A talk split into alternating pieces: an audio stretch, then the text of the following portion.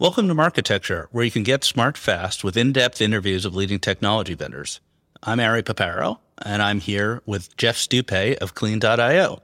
Welcome to the show, Geoff. Hey, Ari. Thank you for having me. Really appreciate it. Before we get started, a quick disclosure, which is I am an investor in a competitor of yours, Clarity Ads or Confiant is the new name. So we won't let that get in the way of having a good conversation. Sounds good to me. All right, let's get into the meat of it on the product. So you protect publishers, advertisers, and e-commerce companies. What does that mean? Like, uh, tell me what the product does.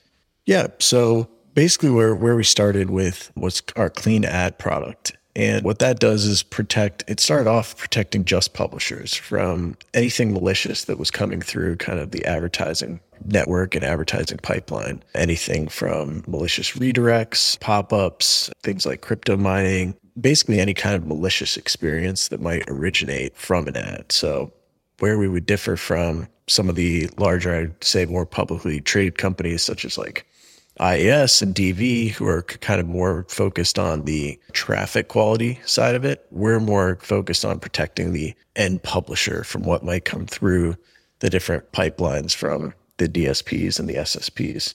So we started there and kind of built up um, a lot of our business from there and kind of traveled upwards in terms of the stream. So the next, you know, obvious group to partner with was the SSPs. So we also protect a number of SSPs from similar things. Um, the product is is also a similar offering, but obviously tailored for their needs.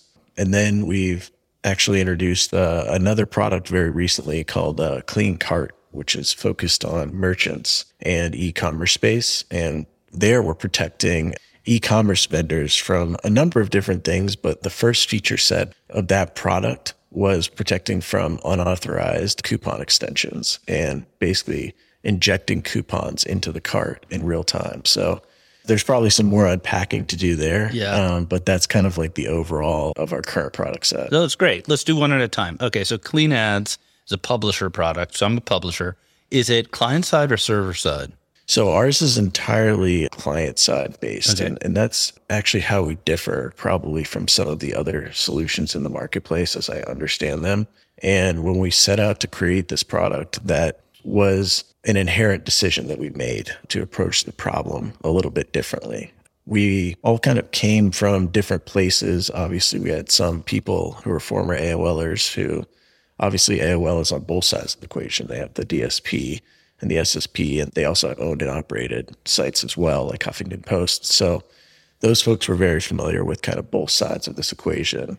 I kind of have a more publisher based background and some of our other folks. And we'd seen a lot of the, the solutions and had tried to solve some of these things ourselves before, but nothing really kind of attacked it in a way that really focused on what was going on on the page in real time. And so that's kind of why we took the client side approach to uh, Clean Ad. So the way that we work and, our technology is um, we're essentially looking at the behaviors and the actions that are being taken by JavaScript in real time on the page and looking for things that violate basically a threat model that we define on our side and that even for some of our larger um, publisher and platform clients, they can kind of help us define that model in terms of what is important to them.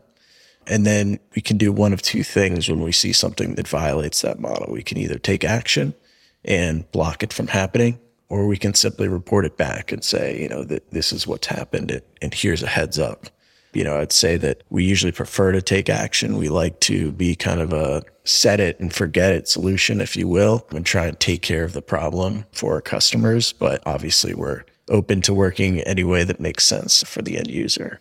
So you have JavaScript on the page. The the publisher puts your code on all their pages, and mm-hmm. in real time, your JavaScript looks at the ads that are being returned from all the different sources and sees if those JavaScripts for the ads are then doing something that violates a threat model. Is that an accurate description? Yep, that's a that's a great description. Typically, our integration would just be like one line of JavaScript in the header. If you're a publisher, sure. Obviously, it gets a bit more complicated if you're a platform. Um, but it's it's a similar thing basically where you're just injecting our code.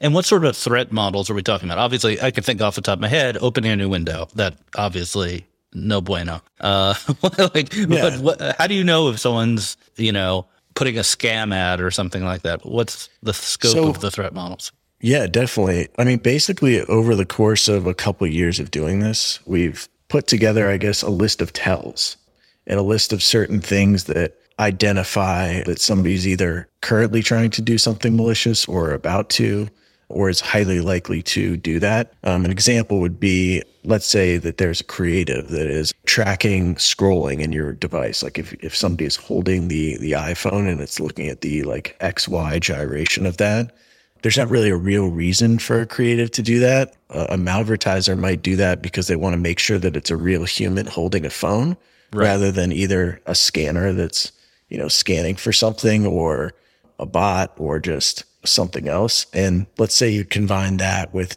maybe five or, or 10 other factors. And, and the way that our kind of technology works is, you know, we kind of look for those patterns. And, and when we see a creative taking certain actions mm-hmm. like in succession, then we know that it's, it's pretty much guaranteed that they're about to do something malicious. Yeah.